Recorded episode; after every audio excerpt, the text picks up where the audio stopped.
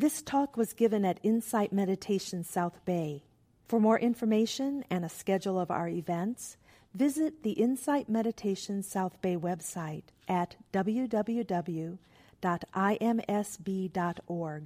For information about online programs, visit the Bodhi Courses website at www.bodhicourses.org.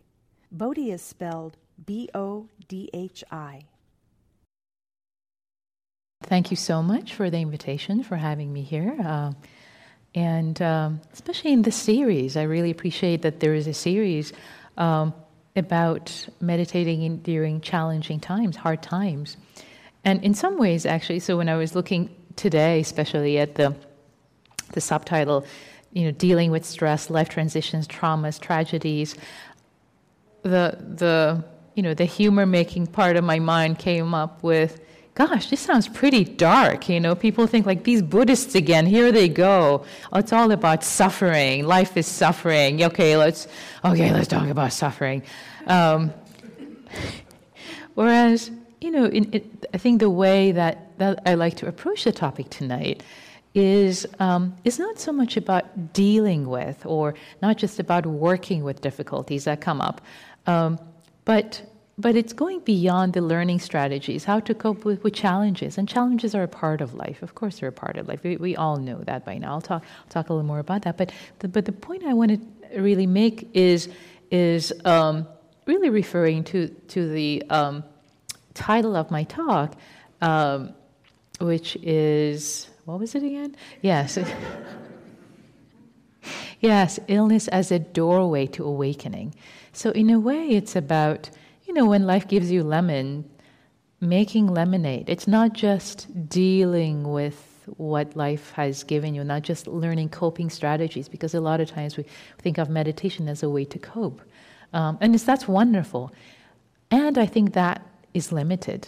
It's not just about relief, because we, we seek relief. Yes, relief is great, wonderful, but I think there is much bigger potential for this practice, for these practices, for all these gifts, especially when we are facing difficulty. And that is release, which is going above and beyond the, the, the issue itself and where we have been before. Um, so, really using and treating it as an opportunity, and it can be really as um, we get to choose our attitude. We get to choose. That's that's the last. Um, that that's the last freedom that we have that no one can take away from us. Um, in the words of Viktor Frankl. Um, I was, was going to talk about this later in the talk, but since I'm bringing it up, oh yes, everything can be taken from a man, but one thing the last of the human freedoms to choose one's attitude in any given set of circumstances to choose one's own way. So we get to choose our perspective and the way that we make meaning or not make meaning or just see illness specifically as a topic for tonight um, as something that is forced upon us and it's awful and why us and this is terrible. That's, you can take that perspective and you can take another perspective that can actually support not just relief from, but actually release, awakening, freedom through this difficulty that has been handed to us. So, setting that up as the premise, um, I also want to say, before we go any further, you know, I was reminded of, of this um, ad, I think we figured with Jennifer was in 1985, 1986, the Hair Club for Men. There was an ad on TV that the guy would come up and say, I'm not just the president for the Hair Club for Men, I'm also a client. And he would show how, you know, yes, people are going, are some people like have no idea what I'm talking about? And okay, well, the point being, I'm here I am sitting here talking about difficulty challenges um, as a Dharma teacher, but actually I'm a cl- uh, you know I'm a client of this suffering club. I have a chronic illness, um, so which I have actually had now, gosh, for uh, let's see, uh, 18 years. and have been. And I was diagnosed ten years after I I was. I'll tell you what it is. I have chronic Lyme.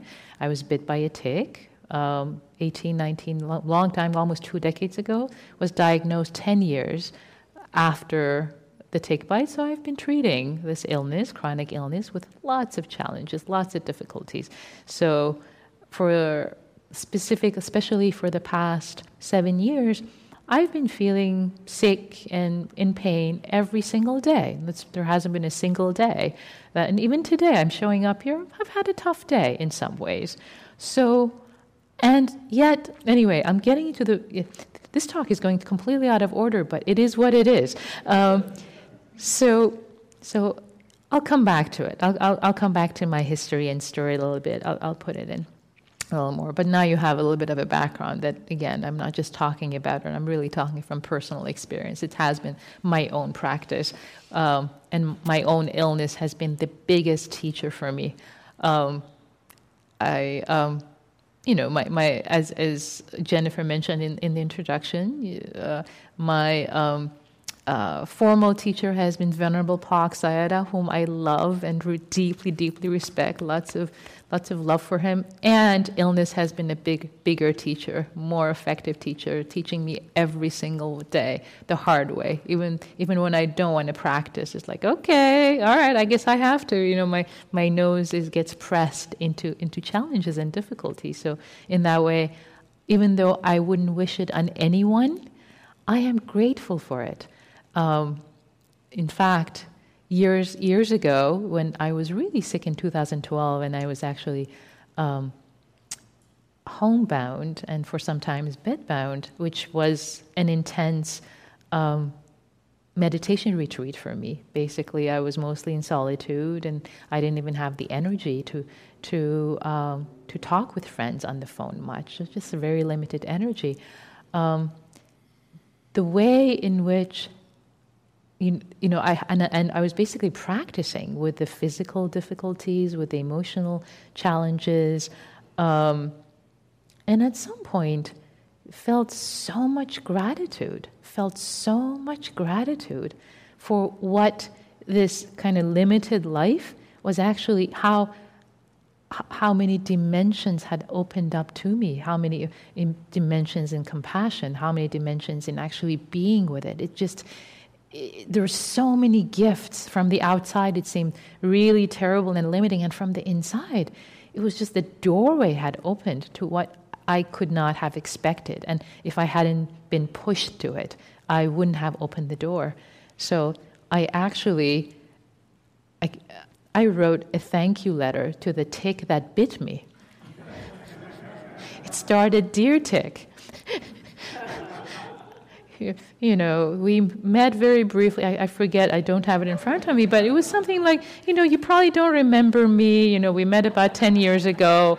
Yeah, I was your blood meal, and you, you know, crawled on me, and you don't remember me, and you probably call, crawled off. But guess what? You totally changed my life. And don't worry, I'm not writing to, to curse at you and tell you I hate you. You know, I'm actually writing to thank you for biting me uh, because my life has really changed. And if it wasn't because of you, I wouldn't have opened up to compassion for myself and for other people and really feel, uh, and let my heart break for how difficult this can be. I wouldn't have changed my life. I wouldn't have um, become the contemplative that I have become. Really, you know, it, it, basically through through your gift uh, you really have changed my life to be much deeper. Um, and, and yeah, and et cetera, et cetera. So, so um, yeah, illness as a doorway to awakening. I'm going to take a pause now and go back to my notes. This was all extemporaneous. So here we go. Okay, what are my notes? Anyway, we'll go back. Yes.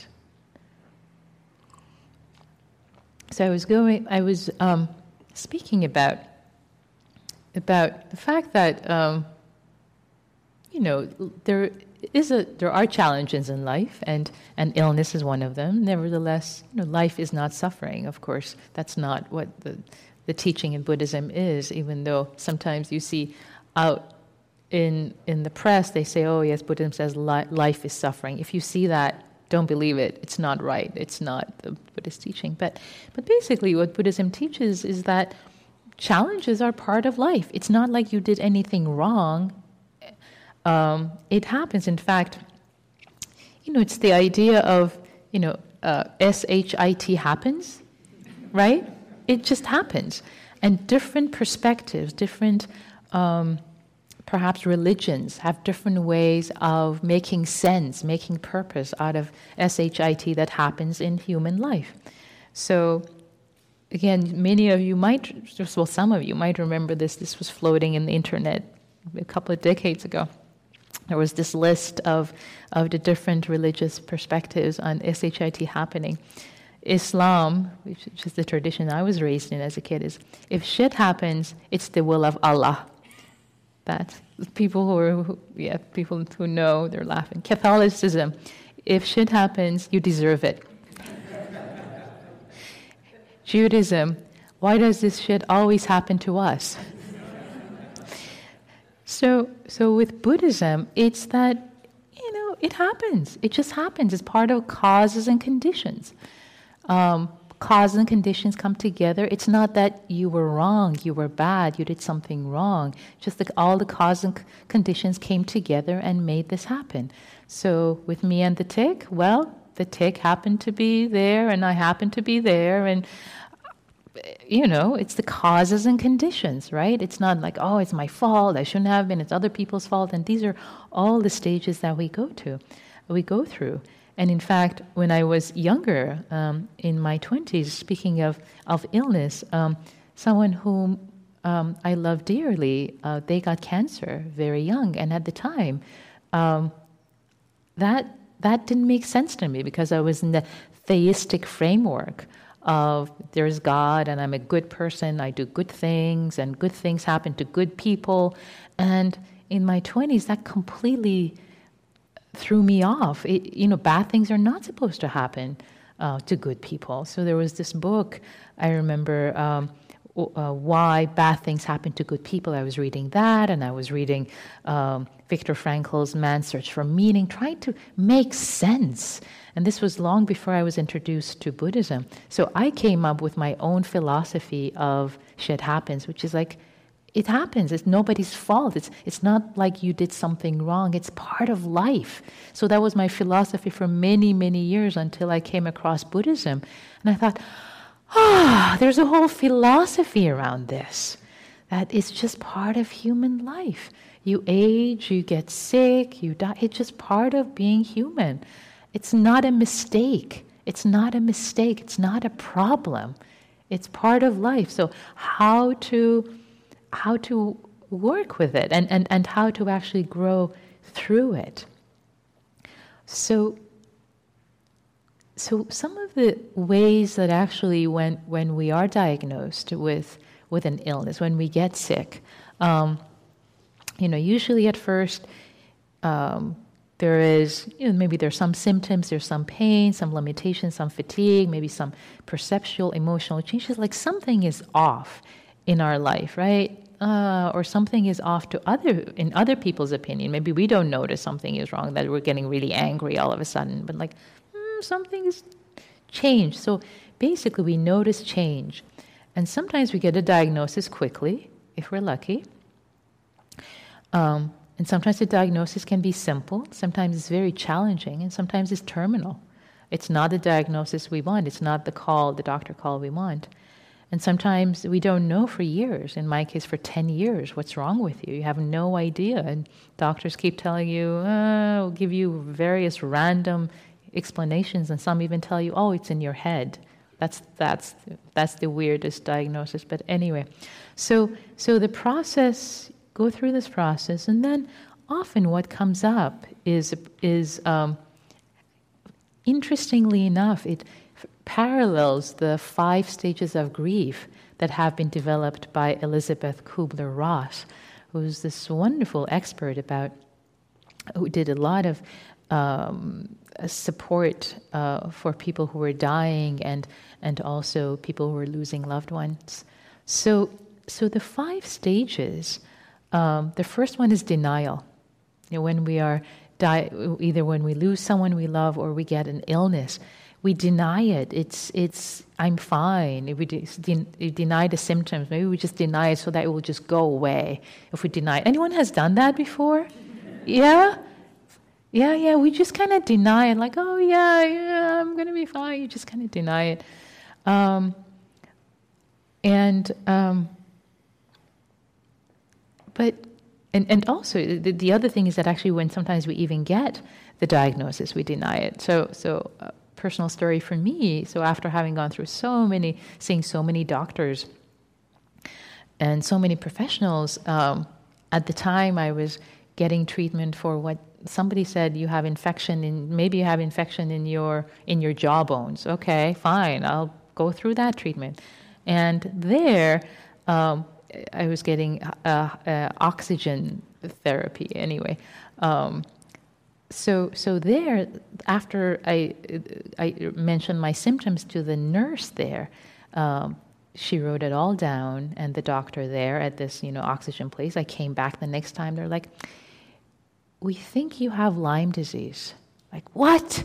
No way! Like denial, Lyme, this terrible disease. There's so there was denial, and I was actually, for me, it led to the next stage, which is anger. There was this sense of anger, like how like how dare you? This awful disease lyme disease? Me? No no no. This is this is something else. So so that's also a natural thing that can come up for us when we have uh, when we when we get a diagnosis or we, when we're ill. We're angry at ourselves. Oh i shouldn't have gone there. I shouldn't have done this. I shouldn't have eaten that. I shouldn't have like right? We, we're angry. We blame ourselves. We blame others. We blame the doctors. Um, oh, that person gave me the wrong diagnosis, or that tick, you shouldn't have been there, or, or people, you know, or like there's a, there can be so much denial and anger. So these natural emotions that are coming up. So, so part of what I want, as I go through the rest of the list, I invite you to recognize that in your own experience. Um, even if you catch a cold, right? At first the symptoms come, maybe you ignore the symptoms. Oh, I'm going to be fine. And then you deny it, and then you're angry. Darn it. Oh, I have work to do. I'm catching a cold. How dare I catch a cold, right? You're angry at yourself. You're angry at the cold virus or, or the person who was sick at the office next to you. And gosh, they came to work even though they were sick, ah, right? Do you, do you recognize all this? Yes. It's, it's, so all of this is us. It's natural. It's normal. So not to other, like, oh yeah, other people come up with these emotions. These are the natural emotions that come up. So I mention them. So we recognize them when they come up. That's part of this practice. You get to recognize. Because until you recognize them, you can't work with them. If you don't recognize them, they come and take you away. The same way with denial. If you know, when, I was in the midst of my illness, the biggest lesson I learned was um, not to deny that I was, the, the pain that I was feeling. At the beginning, it would be like, well, what's, you know, I'd be feeling sick and tired, and I would be like, well, you have all these emails to write and you have work to do. Come on, let's, let's do it. And then I would kind of berate myself as being lazy, and I wasn't really getting it. I wasn't seeing that I was sick. I couldn't do it. It wasn't laziness. It's just so not seeing. So the moment that I got to see what was actually happening, then I could see, wow, what is the appropriate response now? Is it to berate myself? Or is it to be compassionate? Say, oh, sweetie, this is really hard for you. Okay, let's rest. Okay, you're really feeling sick. What do you need? Maybe you need to sleep a little more, another hour or two. Okay, now, so so until we see, we cannot have the appropriate response. So seeing also these different um, stages that can naturally come up. It's not to squash them, not to push them under the carpet, but just to see them. Oh yeah, this is what happens. Okay, how can I work with this? Skillfully. How can I be with this? How can I make this part of the practice? So after the anger, the second stage, um, and both all of these, by the way, can be mixed up. It's not necessarily uh, one after another. Then there's the bargaining, which can also be part of the anger. Like, oh, if I had done this, if they had done this, if, if um, you know, bargaining, uh, kind of like wanting to relive the past in a way. Um, and in some ways, you know, it's it's kind of like working through this step of bargaining, actually having a bigger perspective popping up, having more equanimous, the bird's eye view, we get to see the universal perspective. So this bargaining, we can pop up and actually the, see, wow, there are all these causes and conditions that had to be exactly the way they were because of all the things that have happened with generationally through through through time, through the different dimensions of time and space and other people and beings and planet and structures and governmental structures and people structures. Like things have had to be in this way because they are. If they could be any differently, they would have been, right? So there is no point bargaining. If I had they, if this, like things are the way they are because of all the cause and conditions that have been put in place long before you showed up on this planet. To realize our place in it. Yes, we do have responsibility, but also not to, not to see that it's all resting on your shoulders. So much of it is this amazing um, happening. It's, it's, it's the causes and conditions. It's part of, actually, the word karma really is the word for the, the, Buddhist teaching of karma. Isn't like you've done good, you've done bad. It's more, it's, it's this conditionality, all these causes and conditions that have been put in place, and you continue to contribute to them being put in place.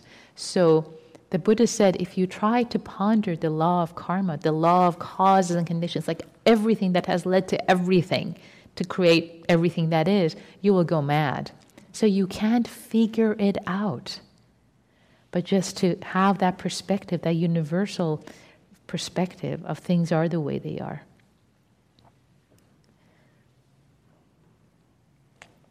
So in this process, the next the next stage, the fourth stage is is opening up to the pain, really fully opening up to the pain finally. Like a really opening up. And that's the stage where the sadness depression, the heaviness of it can feel so heavy. Like, okay, it can feel like a loss. You're finally touching the loss of what the, what the illness, what this challenge really means for you. Uh, or uh, if, if, if you're the person who's sick yourself or for a family member, really opening up to it, not pushing it away, not trying to bargain. Uh, like, okay, all right, I'm opening up. Like, oh, and then it lands, and then the tears come, the sadness comes. But now you're in the midst of it, you're actually opening up to it, and it's a really, really rich place to be. A challenging place to be, but it's a really rich place to be if, can, if we can rest in it and be with it instead of turning away. And this is where our hearts can really, really open, crack open to to compassion for ourselves and for others because this is where the pain is that the the um, the place for growth for seeing the pain. So one practice for example that i was doing um, and i continue to do in, and it's really the the uh, this one practice has been my support in the worst of it and that has been um, for example, if I'm lying in bed and I have a lot of pain and just really, really a lot of difficulty, I imagine all the people who are right now in, around the world, around the world, are in the same situation. And I try to imagine, imagine in my mind, oh, yes, there is a woman lying in a hut somewhere in Africa. You know, oh, there is a young child lying in pain somewhere in Canada. There is, you know, I'm just imagining all these people are in the same situation, that they're in a difficulty, that I am, wow, we're not alone. And I, I wish well, I wish ease for all of us, all of us who are in this together, all of us who are in this together, in this situation. And it's as if I feel their pain, and as if we're in this sisterhood, brotherhood, this, this this community of right now, feeling this way right now. This is challenging. I'm not alone feeling this challenge right now. And I, I, I may not know them, but I can be sure there's, there are other people right now in the world in the same situation. We have 7 billion on this planet, right? So, so opening the heart to practice of compassion in this way, not just for me, but all the people. And, and then, as I've grown through this, to see, you know, see everyone, everybody else. I may not know what their pain is, what their suffering is, but through that practice, like, like as you're sitting here, I don't know what your story is, but I can be sure each and every one of you has a challenge. Each and every one of you has had a challenge or will have a challenge. You have a story. You've suffered. You've cried. We are not alone. So, working with, with illness, with difficulty in this way, it opens your heart, opens you up. It makes you a different person. It's the path to opening yourself up, cracking yourself open. It's the path to awakening, to freedom in not the way that you wished or expected, on, ho- on top of a mountain, sitting, you know, calmly, light rays coming out of your head. But it's more in those difficult, tough moments that you're just pushed to your edge and your heart breaks, you're, you're weeping. And you feel the pain of all humanity with you. That's when you open up, a moment of transcendence.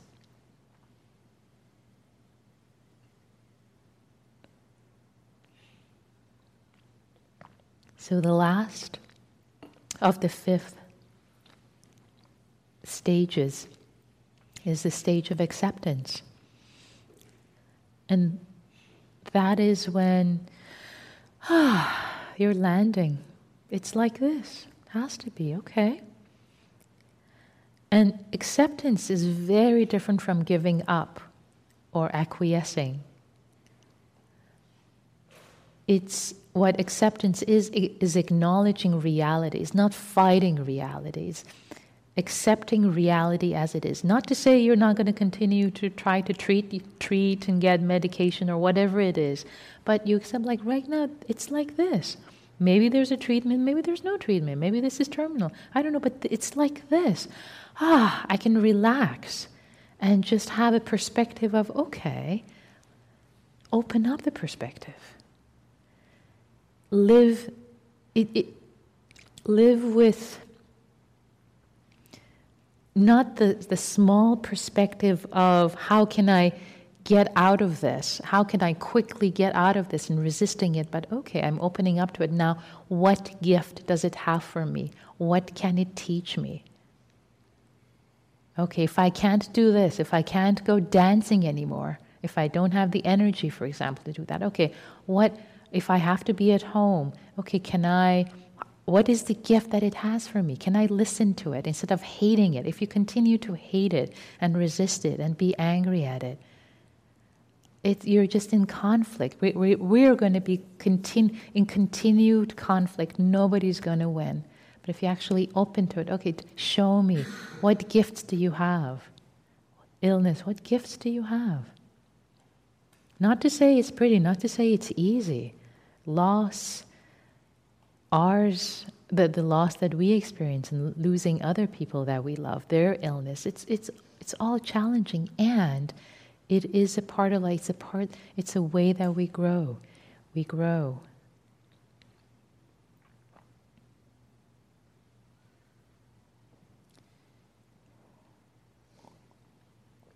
So growing. So in fact, there there are many studies on how on, on psychological studies and how actually adversity really does serve us. I mean, we know that. We know we, we don't like adversity. It's not fun. We want things to be easy and joyous, and we just go about our business. But actually, what if the purpose, well, I don't want to use actually the word purpose, but what if, um, What if it's not about us coming here and having fun and having an easy time? Maybe, maybe this, this fire, these fires of challenges, are meant to open us up to our true nature of love, of wisdom. And this is the only way that we can actually get baked, cooked, mature, settle. That there is no way other than the ch- challenges that, that we have. And illness is one of them, is one way it shows up for us or for others.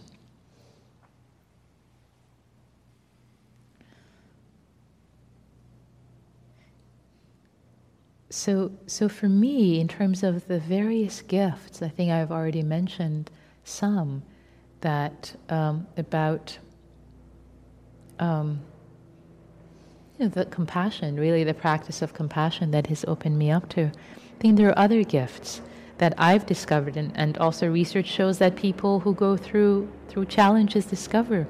One is that you you discover, you rise to the challenge. Um, you know, you might be thinking, oh, if, if I had that illness, oh gosh, I, I can't do what that person is doing. No way. If I had that situation. But then you r- reveal the hidden abilities um, that you have, and it changes your own self concept as to who you think you are. You're not who you think you are. You have so many more cap- capabilities than you think you do. So the thoughts of, oh, I could never survive if this happened or that happened, you see, you can, and you're much stronger, you're much more capable, and you than than you think you are, and much more, and and and not just strong and capable, but um, it it opens you up to another dimension of what it means to be human. It's not this limited self that is just trying to get better and continue with having fun. But it just opens you up to another dimension of being human when you go through challenges, such as illness. It also it both strengthens relationships and friendships, and also you get to pare down your fair weather friends. And I know that that happened for me. I just didn't have the energy or the time for relationships that were challenging. It was just there's something there, they were not nourishing. So I ended up having few relationships, friendships, but people who really, really were there for me and cared about. I just didn't have the energy to, to spend. So you become very wise in how you spend your time, how you, how you show up in the world. You become wiser about your priorities um, and your philosophies towards yourself and other people because there's no other way, right? It changes you. Um, many people change careers. Maybe they reduce their time at work. They realize they've been working too much and not, and their priorities have been all mixed up. And in fact, I wouldn't be here if it wasn't for the tick bite. Um, the so so the story of how how I came into the path actually was um, so when I was bitten by the tick for a year, I was really sick, and no one had any idea what was going on. I was tired all the time, as as if I had mono, but it wasn't mono. Um, and a friend of mine at the time told me, "Okay, well, I've done a couple of silent retreats." and they've been amazing. And I was so desperate at the time and, I'm, and I was an extrovert, definitely an extrovert. But the so the idea, if, if I didn't have to be silent for 10 days, there's no way I would have been silent for 10 days. But I was desperate. I was sick. Like, okay, fine, silent for 10 days? I'll do it. Sign me up. So I did the retreat because I was desperate. I was sick. Like anything that would help, anything that would support my mind, my heart, my body. And she said, Yeah, meditation retreats are really calming. Um, they will support you. Okay. So I did the retreat and whoa, it completely opened a trap door to a world that I didn't know existed. This practice. I could see my mind working the ways I had never ever seen before, and I was hooked. And then for seven, eight years, actually, I got better. My immune system could deal with it. Uh, but I was hooked on meditation then. And I kept going on meditation retreats and studying more and more and more. And then when I got really sick, my immune system really collapsed. Um, about eight, nine years after I was um, uh, bitten, then the practice became even richer and deeper. It, I became more immersed in the practice. And um, the limited time and energy I had, I wanted to spend time practicing, not doing AI in the world. I mean, if I had all the energy in the world right now, I would completely do both. But given limited energy, this is where my heart is. This is what's much more meaningful to me to practice and to have the privilege to share it with others. The fruits of what's actually what I've discovered, what's been absolutely meaningful for me. So it can change you. You change your priorities, and and, and also um, you can get off the hedonic treadmill.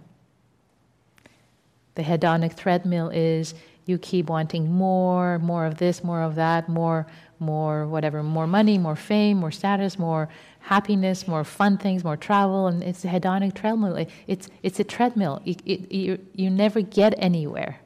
It, you're just continuing to run because whatever satisfaction, and this is psychologically shown, um, that no, no matter whatever satisfaction you get, it's not enough. You now need a bigger hit of whatever the next thing is. So, challenge, illness, sickness helps you get off the hedonic treadmill. It completely can change your perspective about life. Gosh, I'm talking it up so much now, so, so much right now. You all want to go get sick. Don't. Enjoy your health.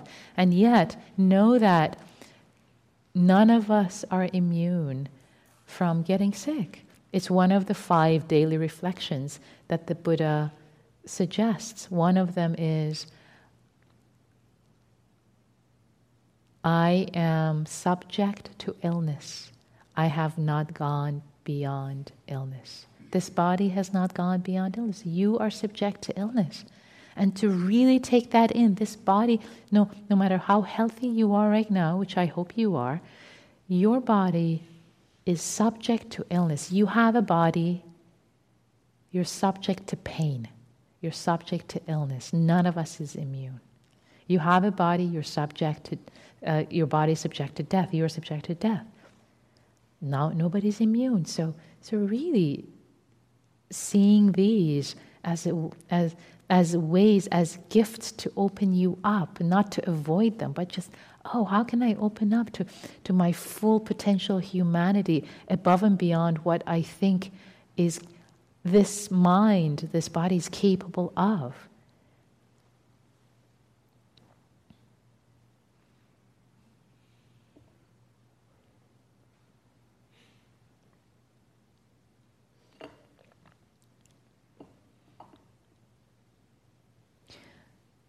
Also notice that, you know, for me, another gift has been, I think as I maybe referred to it a little earlier, is, is um, it's really pushed me to my edge so much, and my he- edge has expanded above and beyond what I thought was imaginable. Um, to be with discomfort, to be with pain, to to ha- to develop a sense of calm, um, and that is freedom. You know, I many times when I'm in, in, when I have I have lots of ups and downs. I continue to, and sometimes when you know somebody who really knows me will ask me, "So how are you?" and I'd say, "Well, I'm not well, and I'm well." Because there's a sense of my mind is well, and my body is not well. There's pain, there's fatigue, there's discomfort, there are all kinds of symptoms, but I am well. It's like, okay, yeah, I can be with this too. And actually, if people don't know me, they, could, they wouldn't be able to tell. Many people say, Oh, you look great. Oh, thank you. I wish I felt it too, but, but thank you. I take the looking great. You know, it's better than at least have one out of like, you look terrible and you feel terrible. At least looking great, I'll take one. But, um, but being able to, to, to open up to um, and and, and um, to the sense of freedom, freedom in the midst of so much. So, so you know, the idea of awakening, you know, um, awakening, freedom. There's so many synonyms we have for it.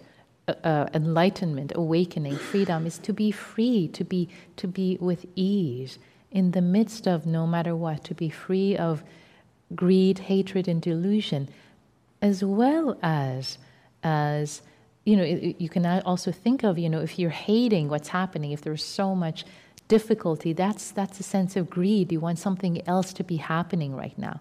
There is hatred. You hate the state of your body right now. So when those things are not present, you're at ease with whatever is happening. That is a sense of freedom. The conditions do not control you. You have awakened. It's another way of being in the world. You're not subject to the conditions. That's what, that's what freedom is. You can be free and have ease in the midst of no matter what, and growing, growing little by little. As we get pushed to our edge, our edge keeps expanding.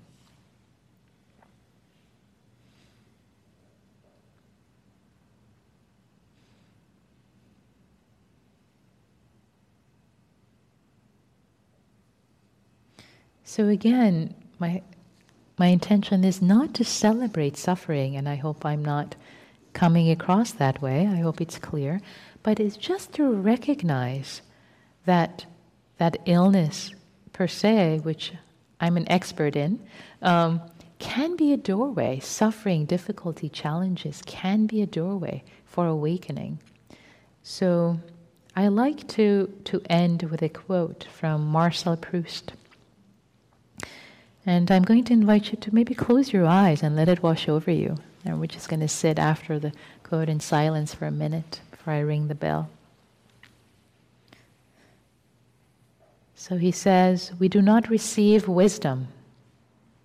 We must discover it for ourselves.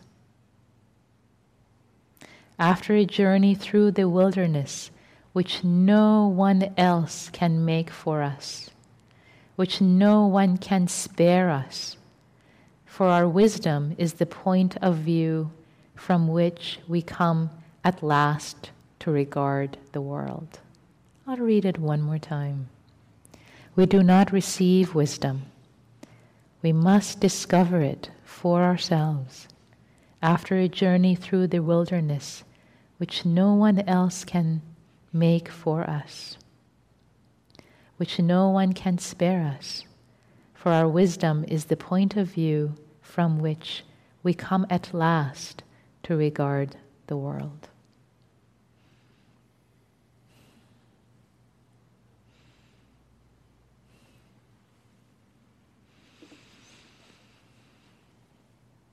May we all grow in wisdom and compassion. May all beings be free including us.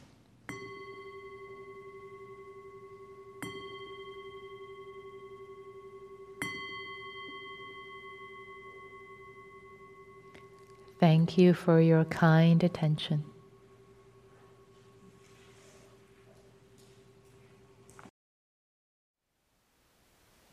Thank you for listening. To learn how you can support the teachers and Dharma Seed, please visit dharmaseed.com org slash donate.